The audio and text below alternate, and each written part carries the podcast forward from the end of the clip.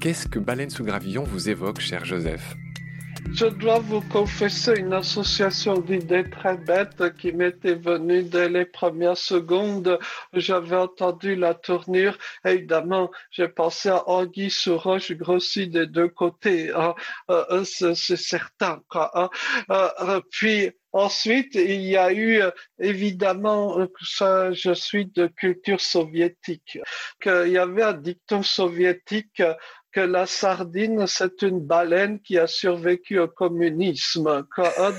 J'avais fait ce lien-là avec donc, la baleine qui peut s'adapter pour devenir toute petite et se cacher sous un petit, petite pierre, quoi. Et ce qui peut être son signe de survie, ou plutôt sa planche de salut.